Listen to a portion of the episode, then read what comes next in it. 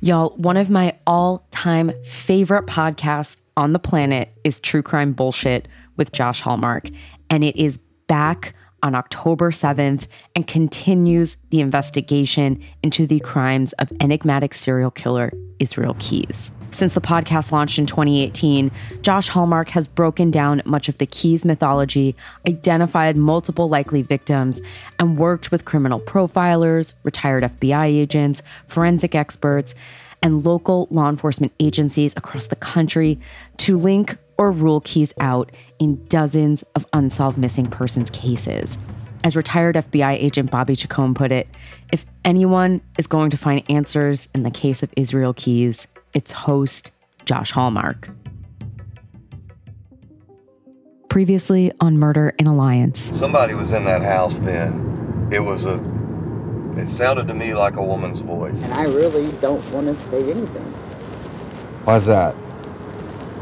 because I'm tired of being dragged in the middle of it. Yeah. You're not in the middle of it. oh, I have been for the last 22 years. How did y'all even find me here? So you remember seeing him? My boyfriend, my ex-husband now, but my boyfriend at the time, we saw him there that night. If Joe's giving her permission, so to speak, to talk with us, you would think Joe's not worried about what she's going to tell us. Well, I truly, honestly believe he didn't do it. I know David wanted him to, and I was under the impression that Dave was going to pay him to.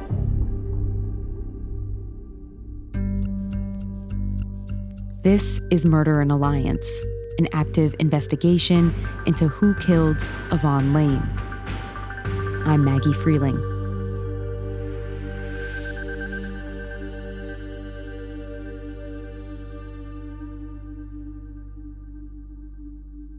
Once we finally got permission from Joe Wilkes to speak with Sam Pegg, Joe's best friend from high school, the floodgates opened.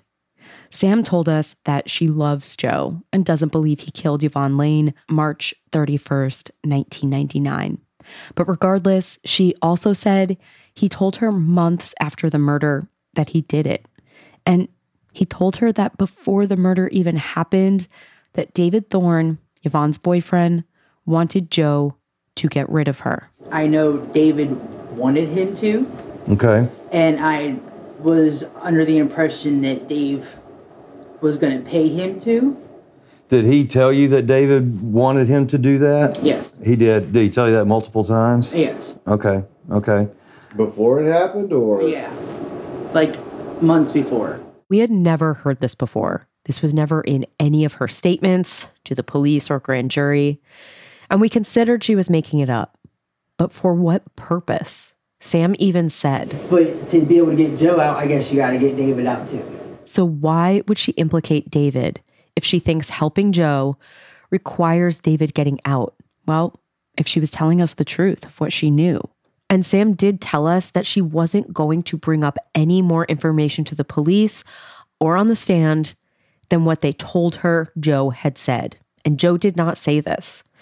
So if none of this was known to the police, she wasn't about to tell them.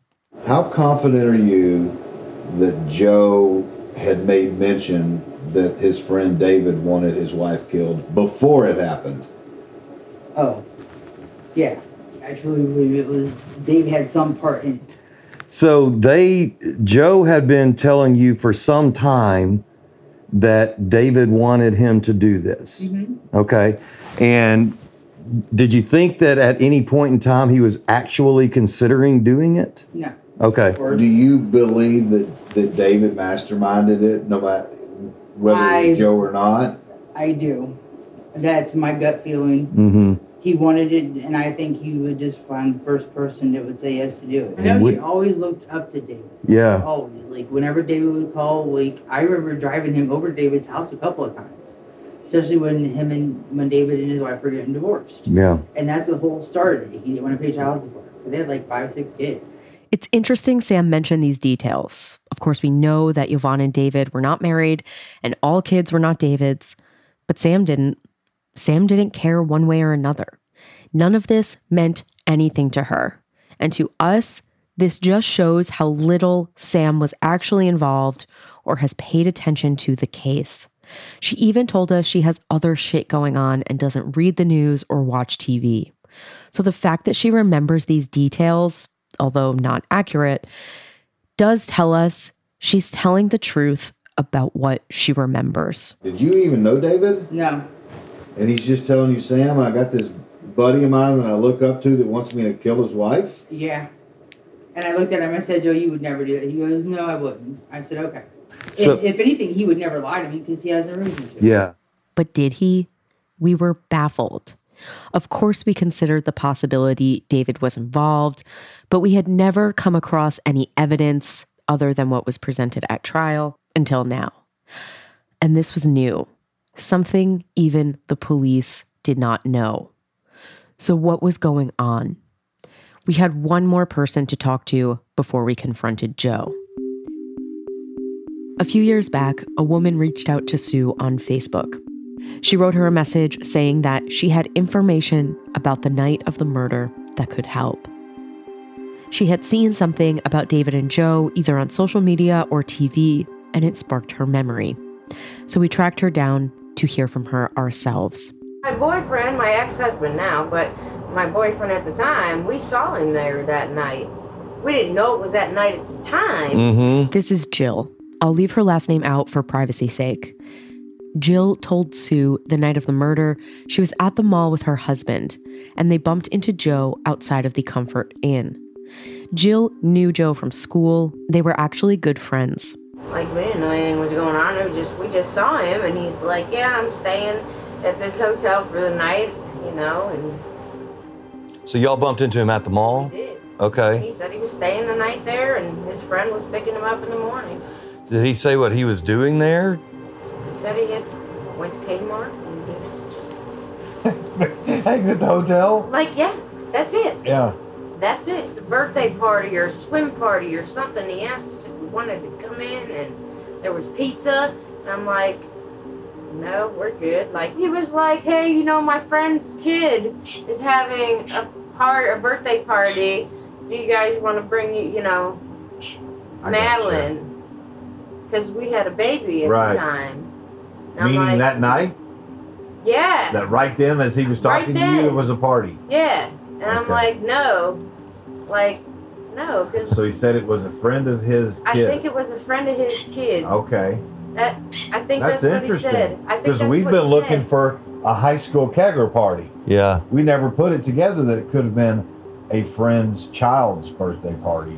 Now, one of Joe's previous statements about what he was doing at the mall that night, he said he was actually attending a party. And that was the purpose of him being there. And now we have Jill telling us the same thing.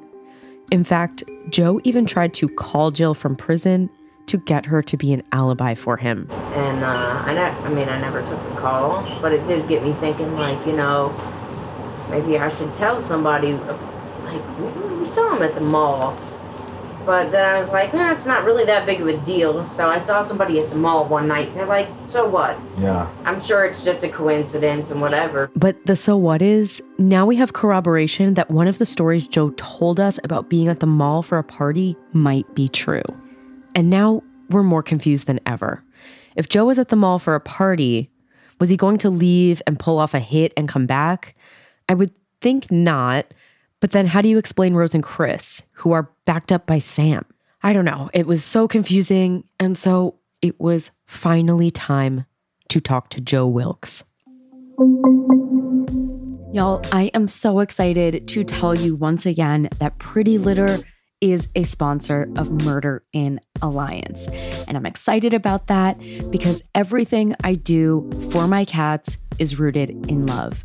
Like letting my cat sleep on my head every single night, waking up choking in hairballs. But that's love, and that's why I use Pretty Litter. Pretty Litter has hands down been my favorite cat litter I have ever had in my life. I've tried every kind of litter expensive, cheap, bodega litter. This is the best one. It's lightweight, dust free, and its ultra absorbent crystals trap odor instantly and lasts up to a month. I have three cats, so when I say this is true, I promise you it works on three cats. And the best part about Pretty Litter is that the litter changes colors to help detect early signs of potential illness, including urinary tract infections and kidney issues. And this is so important because cats can't tell you when there's something wrong with them. So, this is a good indicator to get to the vet before it becomes a more serious issue. My cats and I are obsessed with Pretty Litter, and I know you will be too. Love is putting your cat's health first with Pretty Litter. Do what I did and make the switch today by visiting prettylitter.com and use promo code MIA for 20% off your first order. That's prettylitter.com, promo code MIA for 20% off. Prettylitter.com, promo code MIA.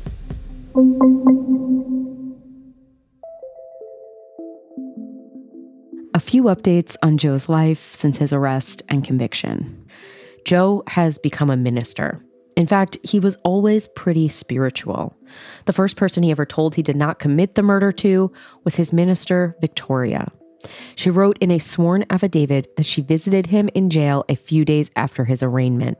She said Joe was crying and he told her he didn't do this. And similar to what he has said since, he said the police told him he did it and told him how. Victoria said he kept crying and said he couldn't take a mother away from her children. Victoria visited him a few times after that, particularly the day before trial. She said Joe was more upset than she had seen him. He looked, quote, downcast and disturbed. Victoria said Joe told her that his lawyers said he had to say what they wanted him to, or he would get the death penalty. Victoria said that Joe told her he was counting on getting parole for telling the story the way they wanted. And of course, we always considered this with Joe's confession. The police presented him with the false narrative that David was in the next room blaming Joe, and if he wanted to save his life, he should confess and say David told him to do this. The death penalty was on the table.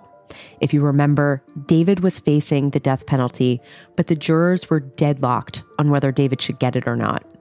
So the judge defaulted to life without parole. And since the podcast launched, Joe has also become vocal about his innocence online. Well, Joe can't exactly be from prison, but a Joseph but a Joseph Wilkes Facebook page appeared with the banner in giant bold font innocent. I messaged the page and asked who was running it. The person told me family of Joe. Although I know Joe doesn't really have family, so I wonder. But either way, I gather that this person speaks to Joe daily, and I was able to get a few messages back and forth to Joe through them. And based on the page, Joe publicly claims he's innocent and welcomes support. So, on the way to prison, we talked out how the visit was going to go. As you know, I don't go into interviews for the sake of the investigation, so I was also not going into the prison with them. Just John and Danny would go in. And I mentioned before setting up a legal visit was incredibly difficult. So it actually never wound up happening. For the sake of time, the guys decided to do just a regular visit, which meant they could not bring anything in. So everything had to be in their heads and reported back to me immediately while it was fresh. We have sort of the high points of everything that I want to make sure we mention, understanding that the conversation is going to go in whatever direction it goes in, but there's some things that we'll definitely want to talk about. So, you know, my intention is to, again, sort of try to get the slate clean. Let's start. Doesn't matter what you said in the past.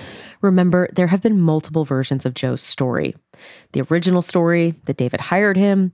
Then he told a story where David was not involved, but he went over to proposition her for sex and she was already dead.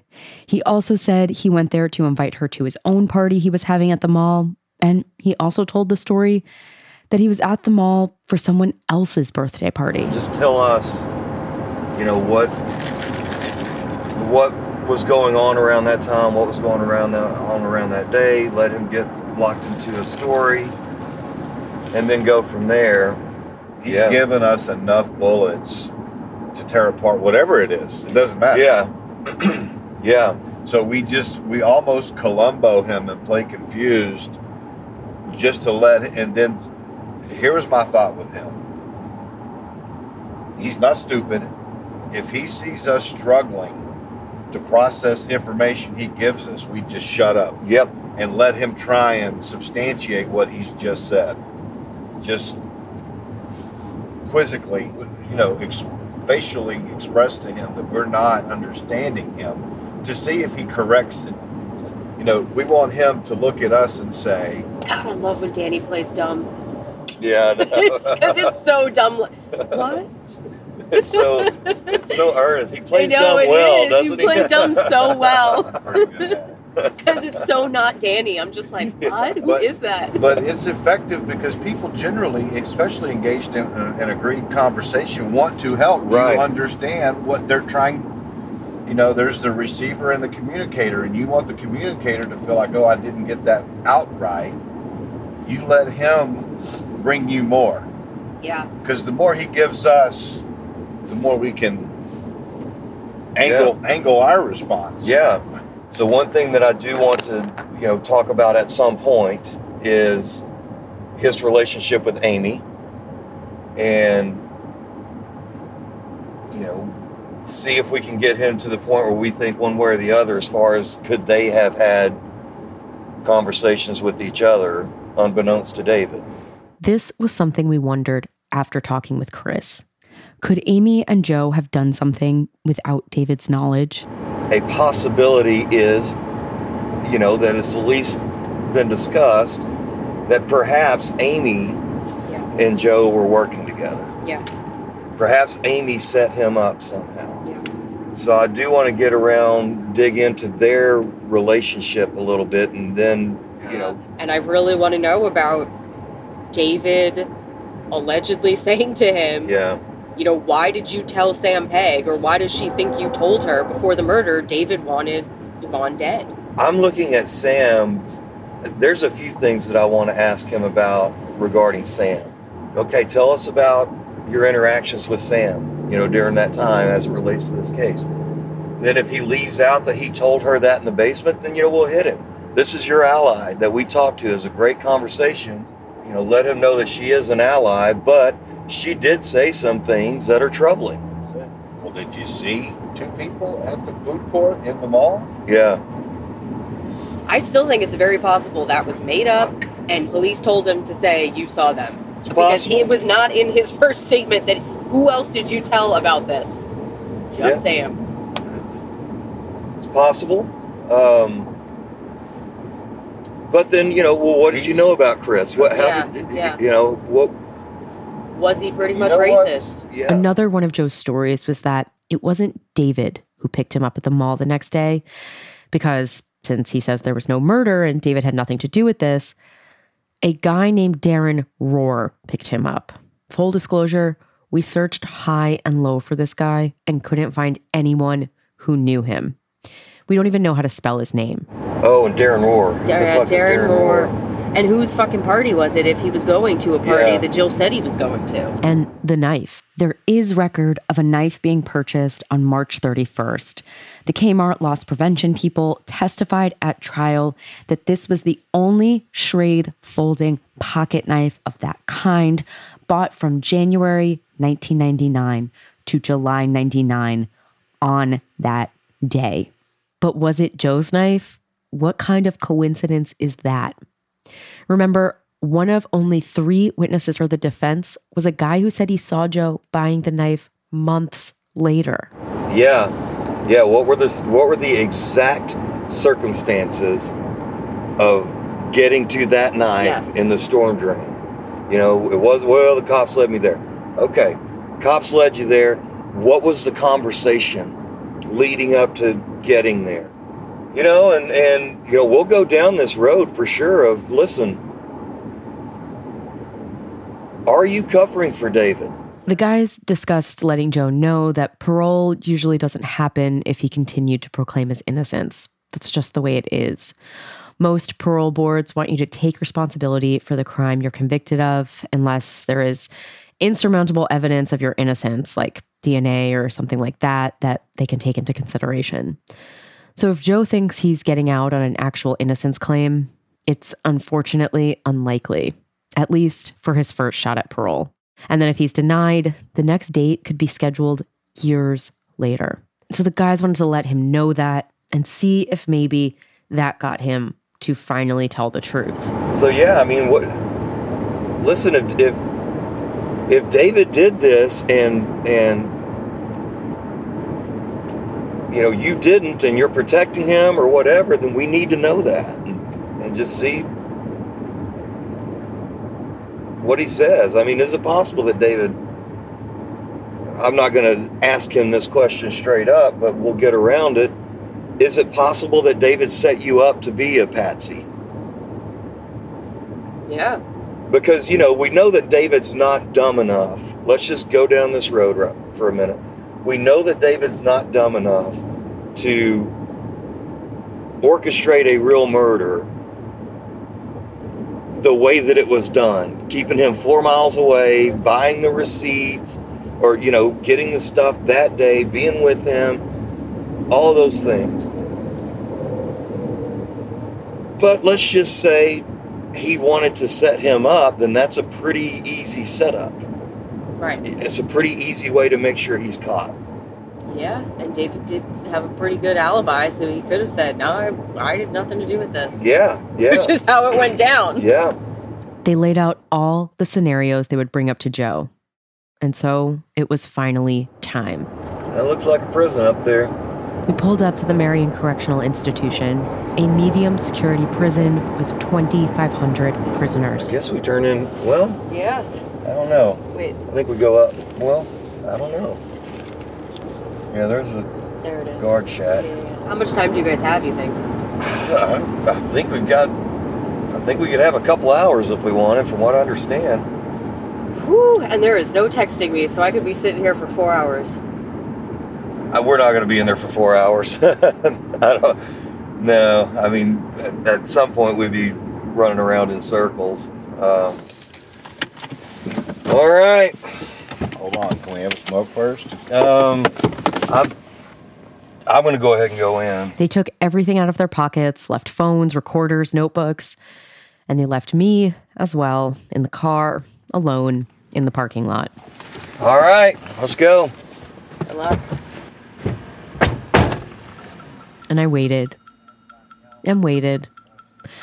I made some Instagram videos. Joe Wilkes right there, and I'm just sitting, and I'm so frustrated and excited and nervous. and waited. And sure enough, almost exactly four hours later, the guys emerged.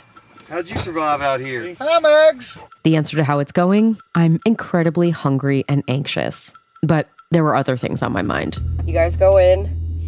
You meet Joe. What are your impressions of Joe? So it was great to finally go in there and, and speak with him at length and, and see what we thought about him. I mean, what did you think? Is he this like bumbling idiot that, you know, it seems like he's been portrayed as?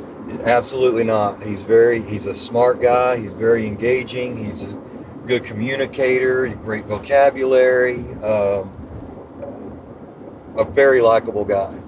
He listens extremely well. Like he is processing. He's very good at processing shared information. Very focused. So, uh, and it was a relaxed conversation. He's a big guy. I think he's as tall as me or taller. He's 6'2", 6'3", great shape. And you think he's got his tattoos, prison tattoos up and down both arms. He wears a, a ring on his left hand. I couldn't tell what it was, but as you revisit and you and we're revisiting these experiences of his life, there were certain moments, especially as it related to people on the outside.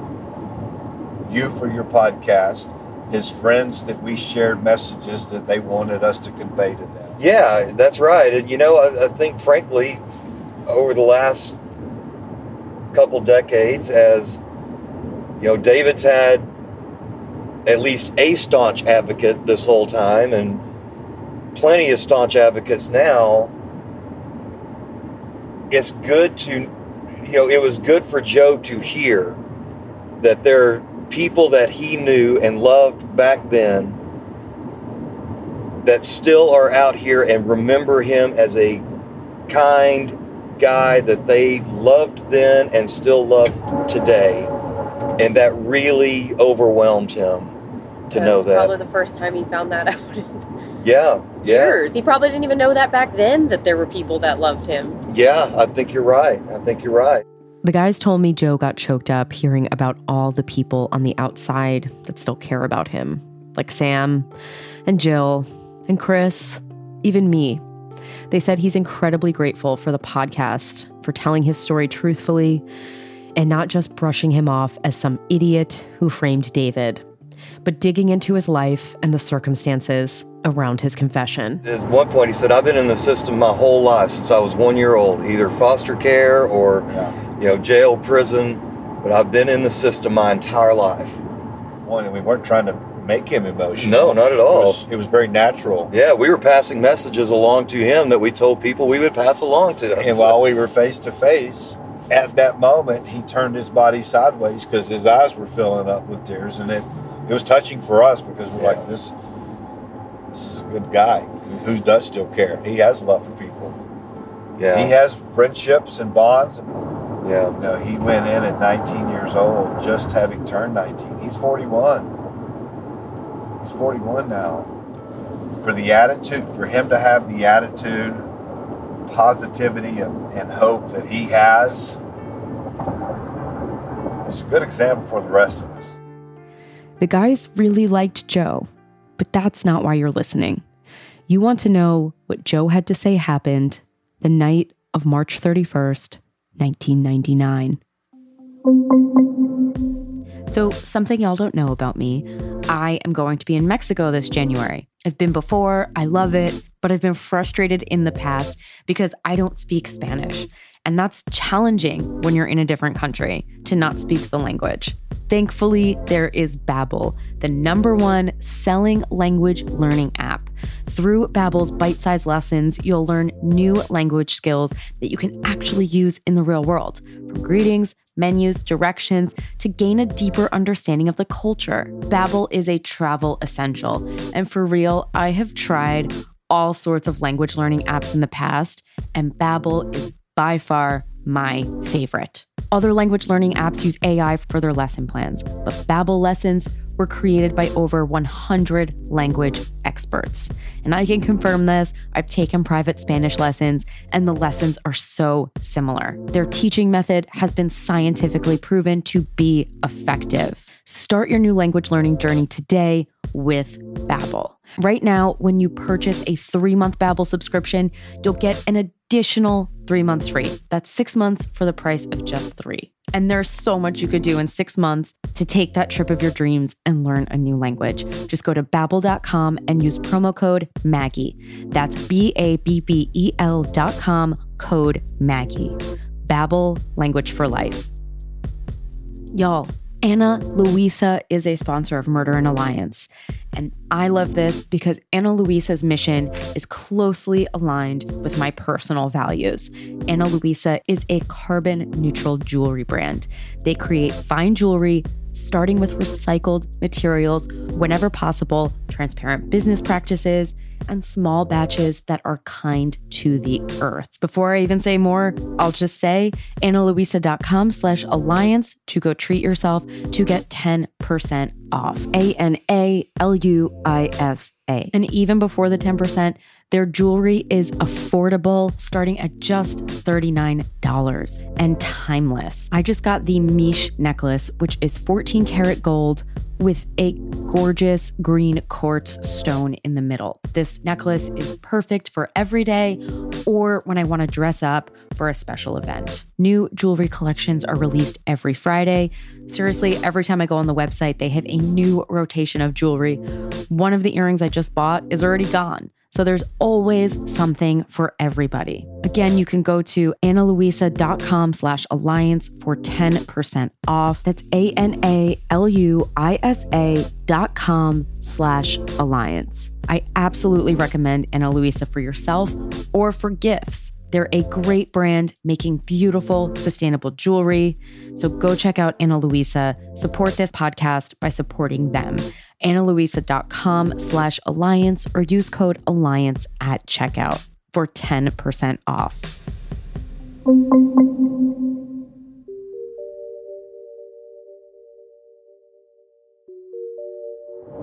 Well, first of all, he, one of the things he pointed out was that when they took him into custody in Ravenna, they handcuffed him to a wall.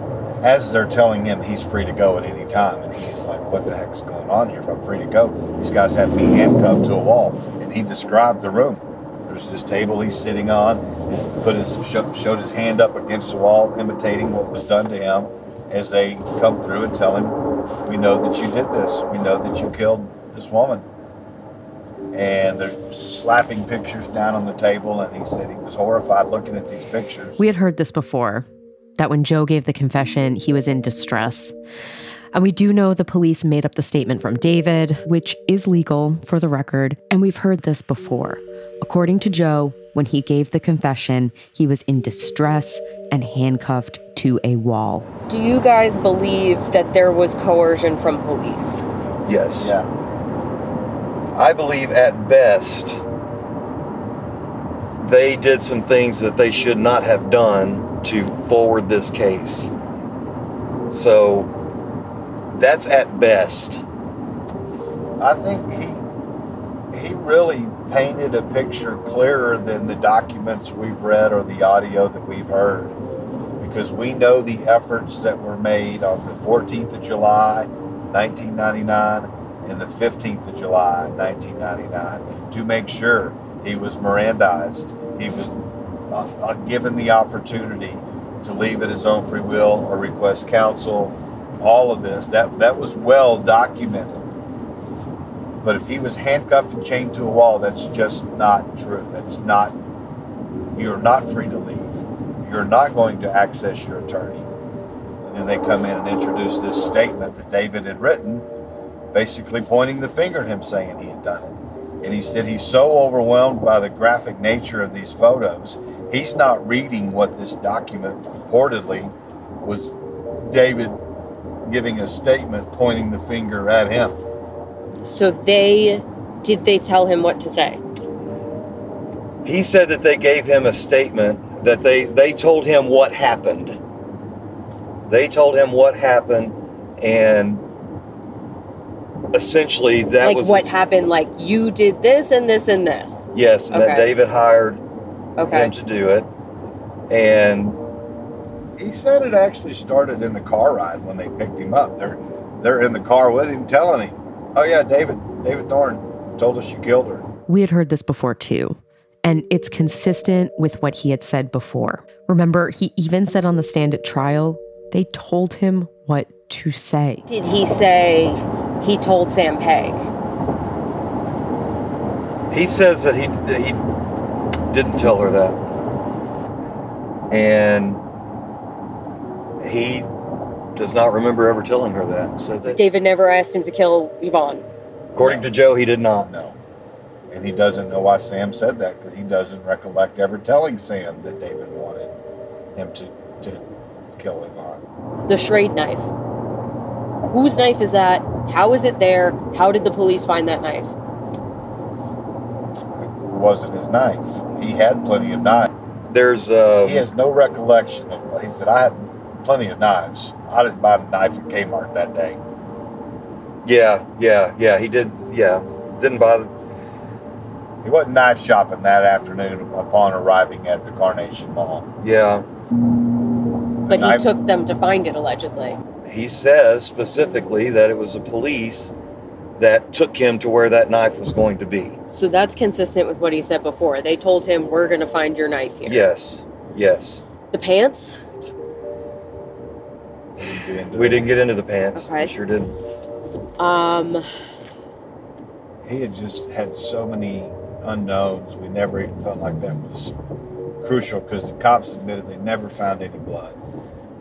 Who knows how the hell they got where they were? Who found them? It, it didn't matter, so we didn't even get there. I mean, the f- three and a half hours we were with them flew by. So there are definitely follow-up questions. Uh, future conversations will will address. so Rose and Chris, did he see them? Yes. Yes, he did see them the night of um, that Wednesday night. Um, saw, saw them at the mall, bumped into them. Um, says the ca- the conversation was casual.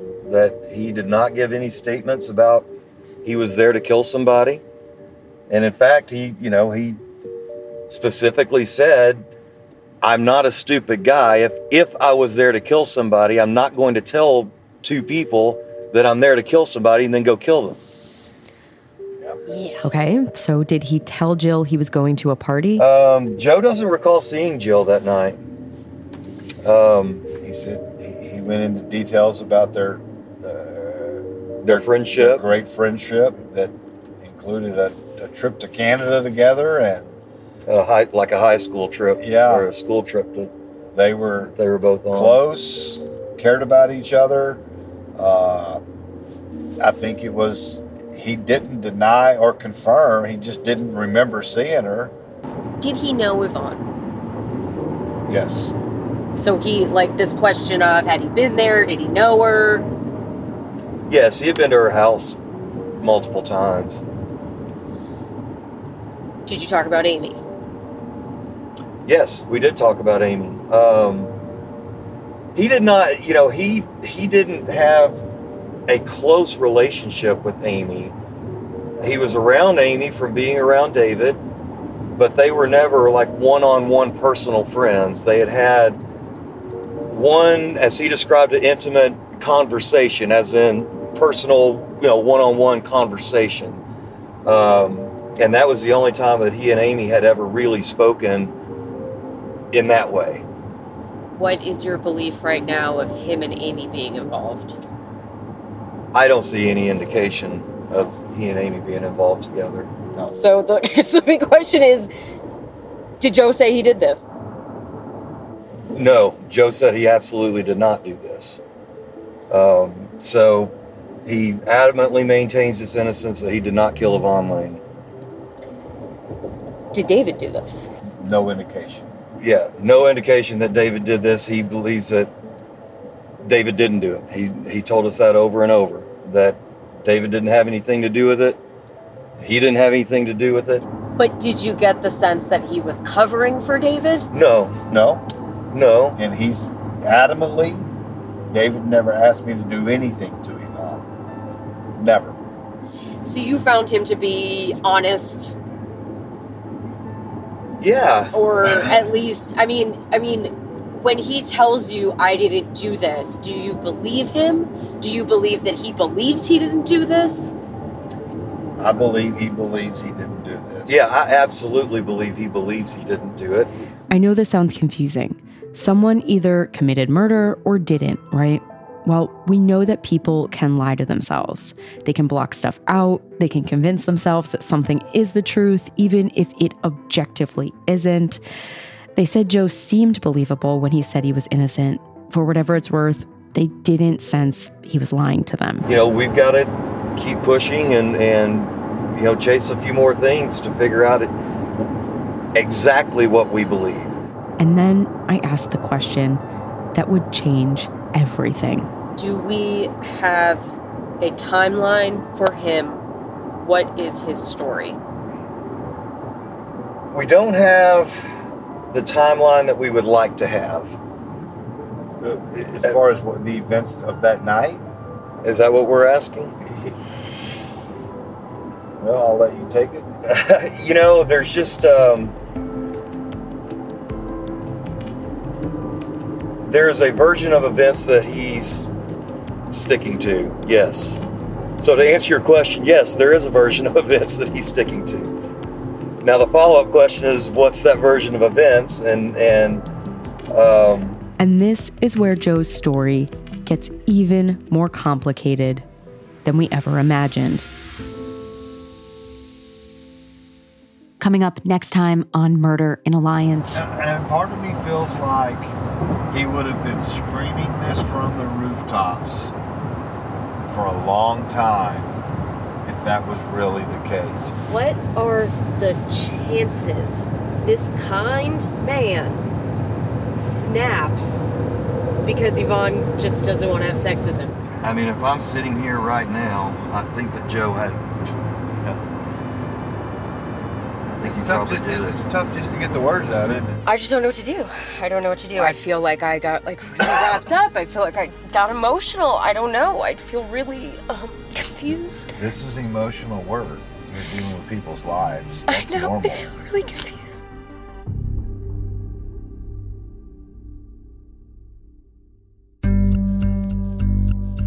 Y'all, if you like this show, please consider joining the Unjust and Unsolved Patreon. It shows how much you care and helps us continue to tell these stories. Plus, you get some awesome bonus episodes, Q&As, and events as a thank you. And please, please rate and review. The more reviews, the more attention, and the more likely we're going to get tips and leads and the right ears will be reached. Murder in Alliance is produced and reported by me, Maggie Freleng, with editorial consulting from Amber Hunt. Aaron Case is our legal intern, and Bob Mallory is our engineering assistant.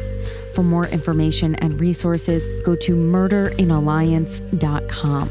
You can find Murder in Alliance on Twitter and Instagram at murder underscore alliance and join the discussion on Facebook at Unjust and Unsolved Podcast Discussion Group. Murder in Alliance is a production of the Obsessed Network. You can find all their shows at obsessednetwork.com.